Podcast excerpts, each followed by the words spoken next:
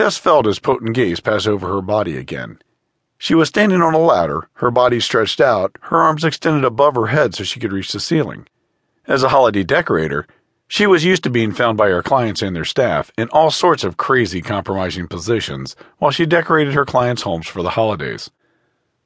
She often sensed her clients' presences, curious to see how the decorating was coming along, but she'd never felt a gaze as intense as this one.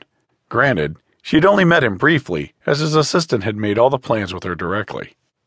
Just a quick meet and greet in passing, when the maid had ushered her inside the large mansion. Tess was grateful to have landed a client as noteworthy as Clay Emmerick.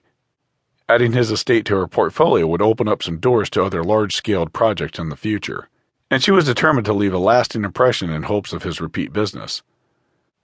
Her assistant Jay was dutifully standing by, handing her decorations with a metal extended hook so that she didn't have to keep climbing down the ladder to retrieve them. She'd be lost without him. Not to mention his eagle eye assessment of people. He was part employee, part gay best friend forever, and part matchmaker, always attempted to spark up Tess's sad dating life.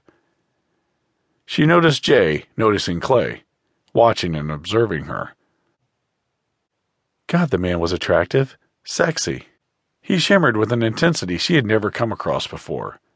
Almost an ethereal energy that permeated him, the space surrounding him, and in the room as if the room couldn't contain his full presence, which was saying something as the room was enormous. With 18 foot ceilings to start, it was the great room of the mansion and could easily accommodate 50 or so mingling guests. Tess had been inside many a mansion, so she knew what to expect. From what she could tell, Clay was tall, at least six foot three or four.